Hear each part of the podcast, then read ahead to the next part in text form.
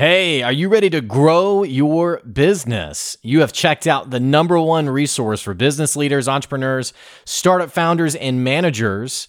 And we're going to teach you how to grow and scale your business with real actionable steps. There's no fluff in this podcast, it's just good advice. Check out this episode. If you're a first time listener, make sure you subscribe to the podcast. And if you enjoy this episode, leave us a five star review.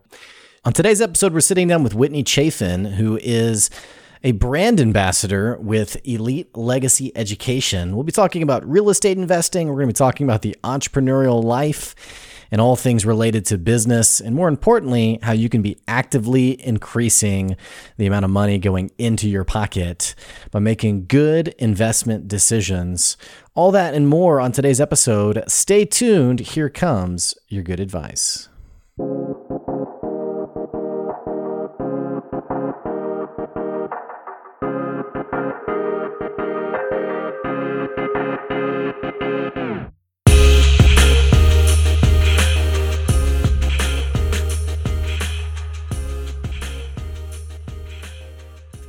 Hey, welcome back to another episode of the Good Advice Podcast. We're talking today about what do you do with your money? More importantly, how do you invest your money? And if you've been paying attention at all, you know that right now there's never been a better time to get engaged with real estate investing. We're going to be talking a little bit about that today.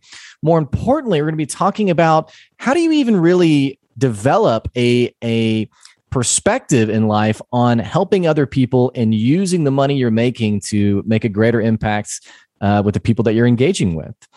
Today, we're sitting down with Whitney Chaffin, who is a brand ambassador and a professional speaker with Elite Legacy Education Incorporated. She knows all there is to know about real estate investing. She's also a new mom. In fact, her eight month old, eh, excuse me, eight week old is on camera right now joining us on the show.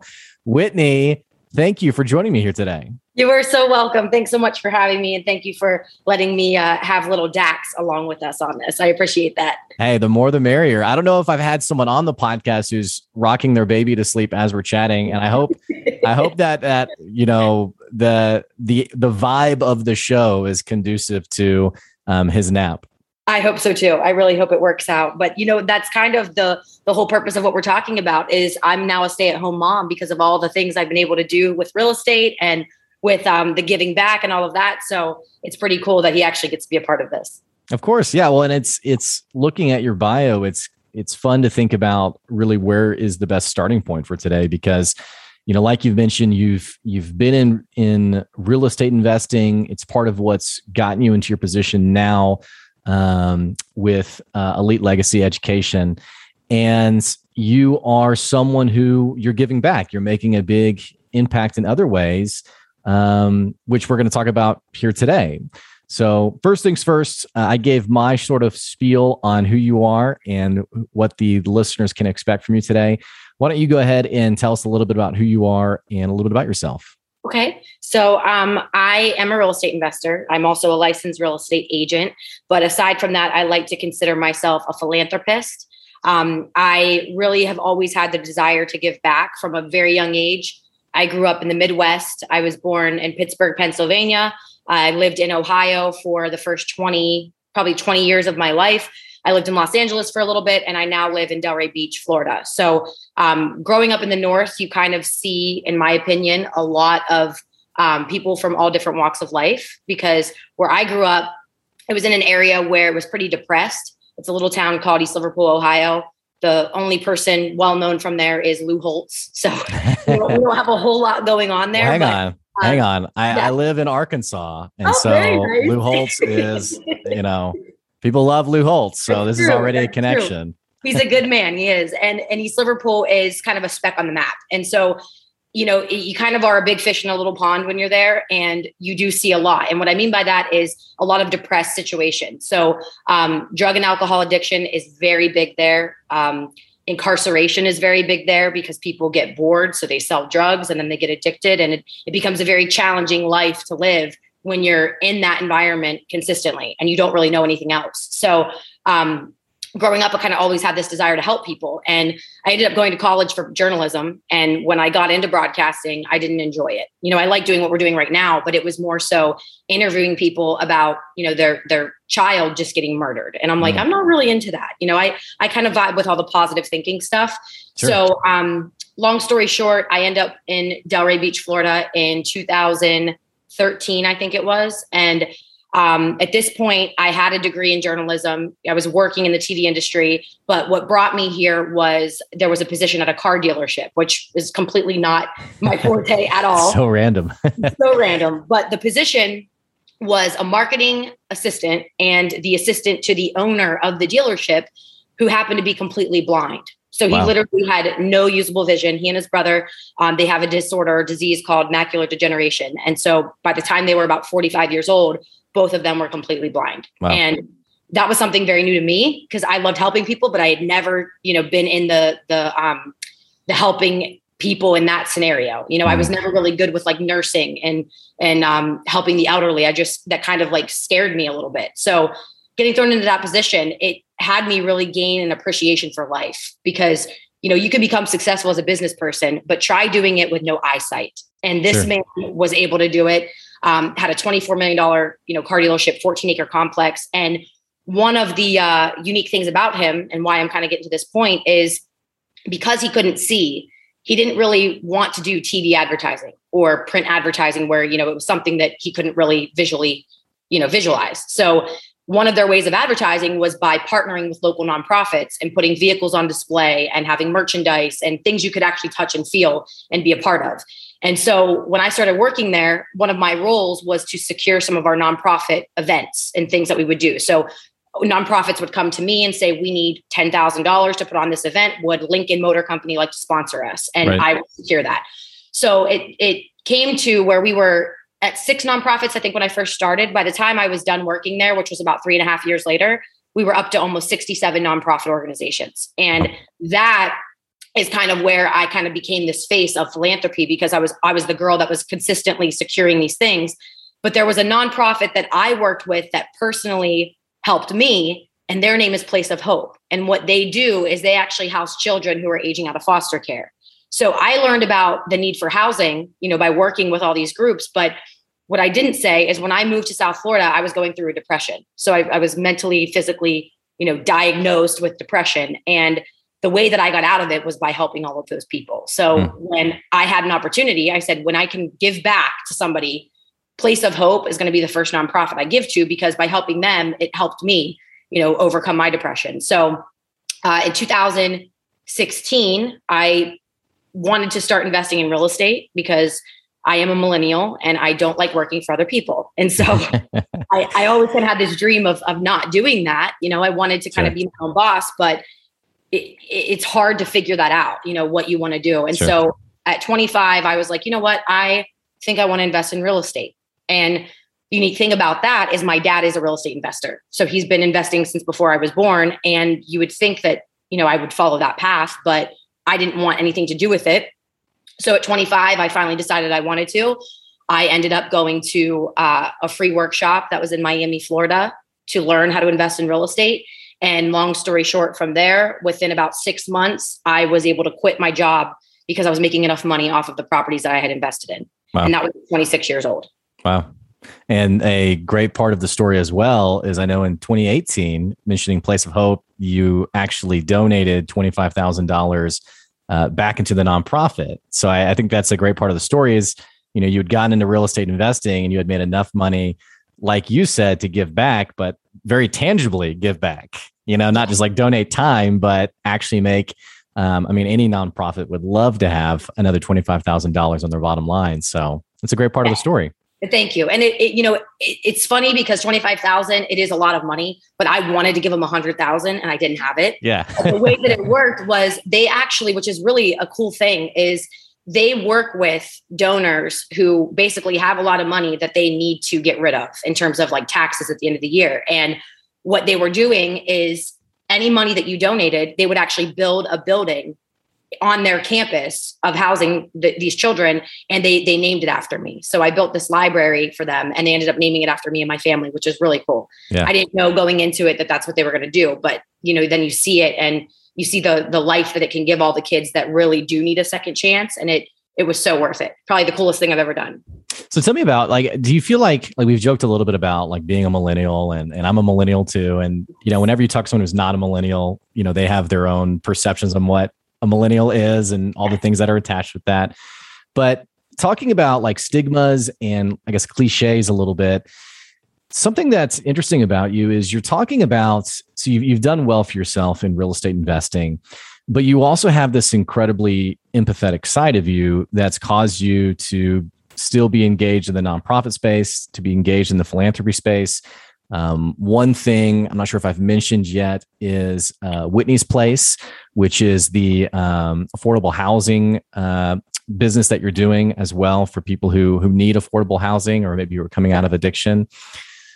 It sometimes it feels like these things are a bit opposed in that you think about the person who's very empathetic but doesn't make a lot of money and the person who's making a lot of money and doing well for himself professionally and it's kind of like an afterthought to give back mm-hmm. um, you seem like this perfect combination of the two uh, do, do you, does it ever surprise anyone or do you feel like it's a bit of a rarity that you have both sides of that of that picture in you I do. Um, my fiance likes to call me a unicorn. If you've ever seen the unicorn video uh, that's on YouTube about like the female that doesn't exist, that's a unicorn, he jokes around and says that's me. But I have to say, I haven't always been that way. I mean, at the very beginning of my life and wanting to do that stuff, I was very ego driven. Um, not that I was cocky by any means, but it was all about me and how I could feel good about things. And I think the shift happened when I was about 21 years old and lost a friend to a drug overdose. And when that happened, it helps you kind of put things into perspective because you know the thought of it you think about and i don't want to make this all about addiction but you think about it for a moment it's like what could be so bad in life that you want to escape reality every day and to the mm. point to where you you die and it, for me it was that that I think changed it for me is that I didn't want anybody to come into my life and feel worse leaving my life. I wanted to make everybody feel better about my presence in their life in some way. And it's funny because it is a rarity. I think when people meet me at first, they're they're like, "There's no way that this girl is this nice. There's no there's no way that she is this." And yeah. it's actually been a detriment in some scenarios. Like I've I've lost friendships and relationships over it just because I think it's other people that maybe have insecurities in themselves that can't believe somebody is so high on life and and so giving and wanting to do those things. But i've met people from both sides of it you know who have all the money and want to give and have all the money and could give a crap less about giving. Yeah. Yeah, yeah it might be how you were raised i don't know. You know, it makes me think of someone I know who she's like a beam of optimism anytime you meet her to the point where you're, it's exactly what you're saying. You're like, okay, how genuine is this? Yeah. Almost um, not. it's, yeah, it's almost, it almost seems fake because it's yep. so, um, it's so optimistic. Um, but she, she is actually very genuine in it. Uh, so I, I, yeah, I think I think a unicorn is a great way to put it. and I'm curious about you know you talked about your background. You, you talked about the circumstances that you um, came out of. How did you? Because you know these these environments that are typically you know using your words a depressed environment. Mm-hmm. A lot of these environments they have systems that that build on each other. You know, especially if it's a a poor area. Usually the schooling system isn't really well off, and that contributes in a number of ways, like higher incarceration rates. And then you have overcrowded jails, and then all these things that are happening. You made it past all of that. How much of that? I mean, uh, when you look back and you think about how did I how did I make it versus someone else? I mean, because you have people listening to the show who they're thinking about their own challenging circumstances right. and the things that they've had to battle and deal with would love to get your perspective on on how you've overcome these things yeah i don't know if it comes back to good parenting like i do have really good parents and you know i've met people though who have great parents and they still fall off or parents people who have terrible parents and they end up very right. successful you know? but um i think you know I, I just always wanted more and i always kind of felt like ever since i was a kid that i was a big fish in a little pond like i you know i had this just burning desire to do more and when you know you're you're looking around your circumstances there i, I don't want to act like nobody there is successful. They are but it's everybody sure. knows everybody. Everyone's in everyone's business. Um, you know the the nearest steakhouse when i was growing up was 45 minutes away and it was just not a whole lot going on. A lot of people are overweight in that area. They don't you know take pride in themselves. And for me I think the the biggest thing is is my original burning desire was to make my hometown better than what it was when I was growing up, and sure. that started the fuel. Now, I mean, I, I don't even go home hardly at all. I still love the people, love the town, but um, I've I've learned that that my purpose is a little bit bigger than that, and yeah. I think that's what what I'm on now. So so let's talk about that fuel and that entrepreneurial fuel. That's you know there's there's we talked about millennialism and how many of us, you know, we're, we're always sort of looking for that innovative um, answer for what our work should look like. Uh, but on the same token, there's people even listening to the podcast who they're trapped in that eight to five or that nine to five job and they want what you're talking about. But there's sort of a thought process around like, I don't even know where to start. I don't even know what it would look like.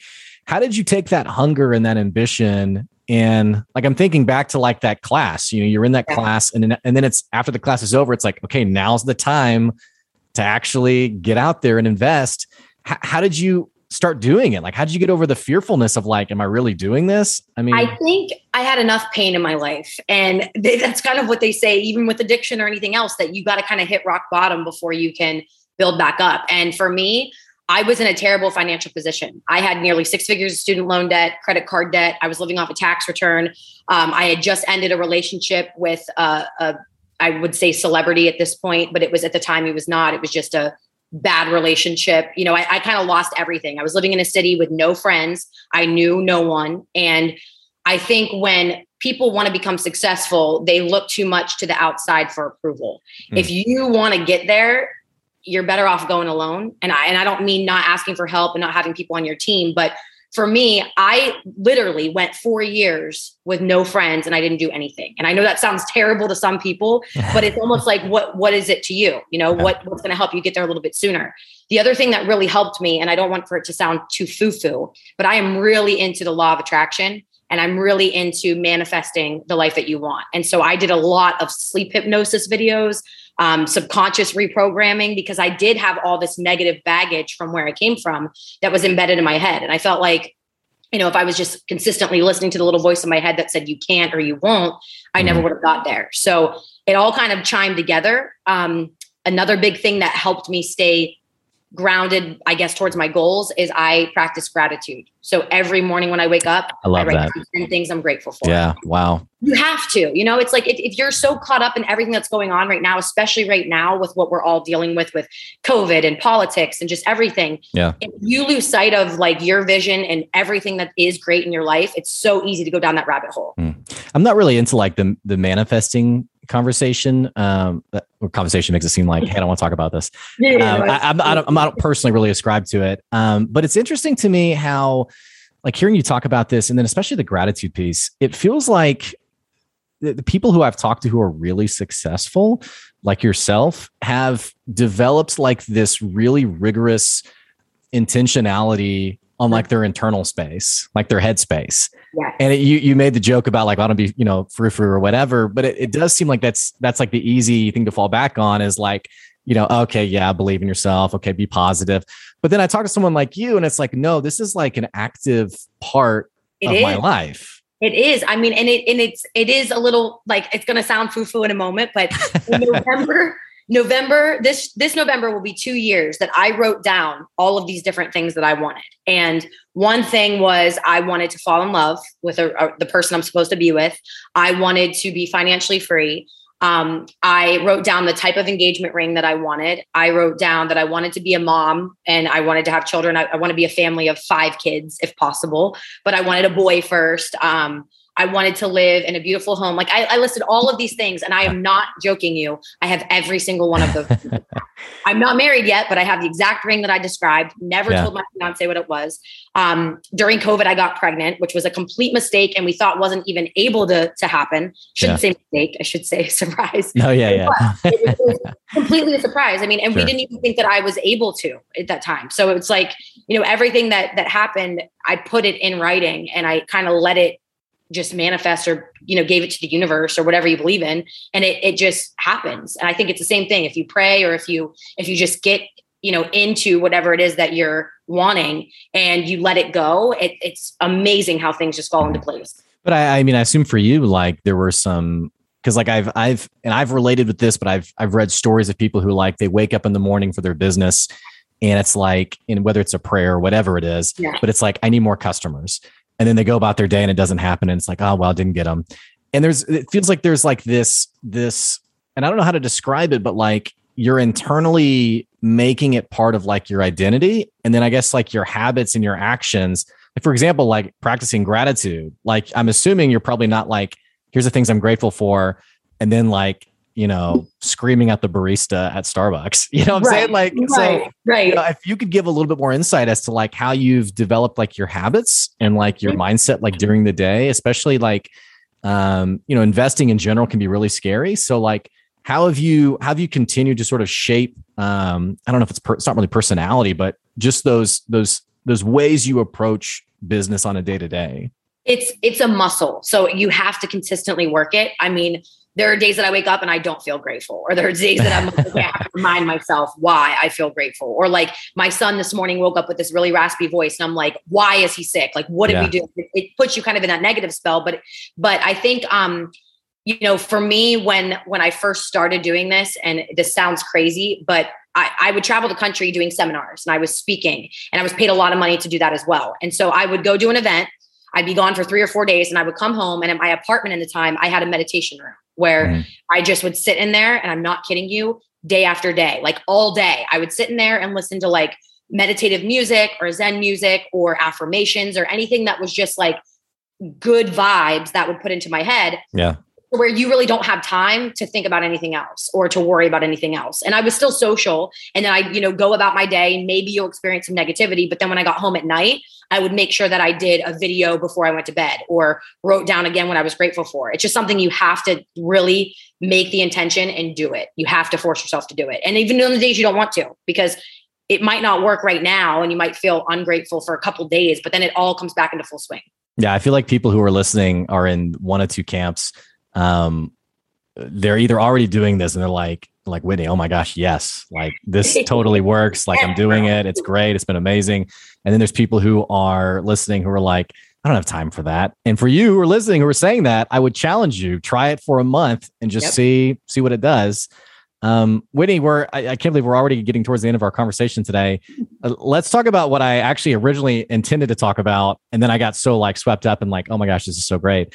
Let's talk about real estate investing. Okay. Talk, talk to me a little bit about um, for the person who's listening, who they have a little bit of money on the side, they've been looking for, uh, and this is a this is a brilliant concept in general for our listeners, is finding ways to make passive income that's outside of like the hours you're putting in from nine to five. What's like the starting point? Do you have any like tips for how someone could get engaged in real estate investing? I mean, what does that look like? Yes, I mean, you've all probably, if you're in this space, you're on the entrepreneur- entrepreneurial vibes, and you you do this kind of like intention stuff. They probably have heard of you know going to real estate seminars and learning. And you know, unfortunately, there's a lot of bad people out there that do seminars. But um, from my experience, specifically with Elite Legacy Education, it is definitely something you want to invest in yourself. So if you have the ability to get to a seminar and actually learn about real estate investing, I really encourage it, whether it's legacy or anything. I just, I encourage you to learn it because what you don't want to do is take all the money that you have worked so hard for and go out there and try to do it yourself and end up blowing your money or getting into a bad situation. So what you want to do is make that money work harder for you. And one great way to do that is through rental properties or um, you know, like Airbnb, vacation rentals, or what I do, which is the the social housing or housing for social good, where you invest for both profit and purpose. Mm. And a lot of that is working with vulnerable populations who really do need a second chance. But I say that and people get excited and they're like, oh, I want to go buy a house to rent to people coming out of prison. And you can certainly do that. But how are you purchasing that property? Because if you don't understand leveraging other people's money or leveraging your resources and you spend all your dollars trying to figure it out, you're not going to go very far. So if you can first understand how to creatively fund your deal and understand the asset protection side of it and the tax benefits associated with it and make sure you're buying a property in an appreciating area that has all the the things that you know you should know if you're going to to get into it then it'll make all of that happen for you. But a lot of people want to just go out there and do it and you know buy that property and put a bunch of people in it and you got to know what you're doing. We, we have a saying that says if you think the price of education is expensive wait till you get the bill for ignorance because you do end up uh, uh, paying for it one way or another. And it sounds very complicated, which I would just tell our listeners just to call you. It seems like that's that's the next best step is just call Whitney. Uh, which, by the way, for people who are listening, who maybe they want to connect with you, or they maybe they want to learn more about uh, Elite Legacy Education, what's the best way for them to reach out? What's the best way for them to connect with you? For me personally, um, you can either find me on Instagram or send me an email. My Instagram is Whit Chaffin, so W H I T as in Tom, C H A F F as in Frank, I N as in Nancy. It is a private Instagram only because I now have a newborn and I don't want any weirdos, you know, yeah. creeping on my kids. but I am I'm happy to connect with people and help them out because what most people don't know is everyone needs a place to rest their head at night. And there's roughly $29 billion of funding for people in those vulnerable populations where you could actually tap into that and start helping those people and not only provide a second chance, but also make some money doing it. Wow, it's great. Whitney, this has been a great conversation. It's flown by very quickly.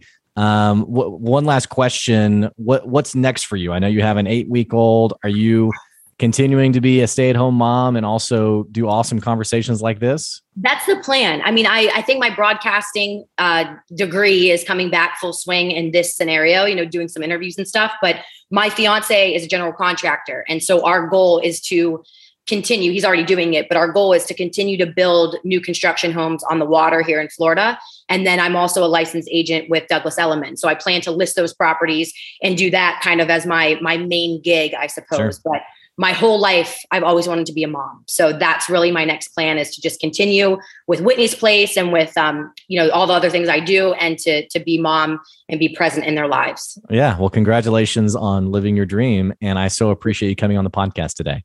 Yes. Thank you so much. I appreciate it Yep. Hey, for our listeners, I'm going to put the link to Whitney's Instagram page. It's going to be down in the episode description below. Uh, you can also just check out more information there on her Instagram profile. I'm also going to put a link to the uh, Whitney's Place, uh, whitneysplace.org. That web address is going to be down in the link below, uh, as well as some information on Elite Legacy Education Incorporated. Um, and hey, by the way, if you've been following the podcast and you love the podcast, what the heck you waiting on? Click that subscribe button so you don't miss any of our good advice we're giving out on a weekly basis.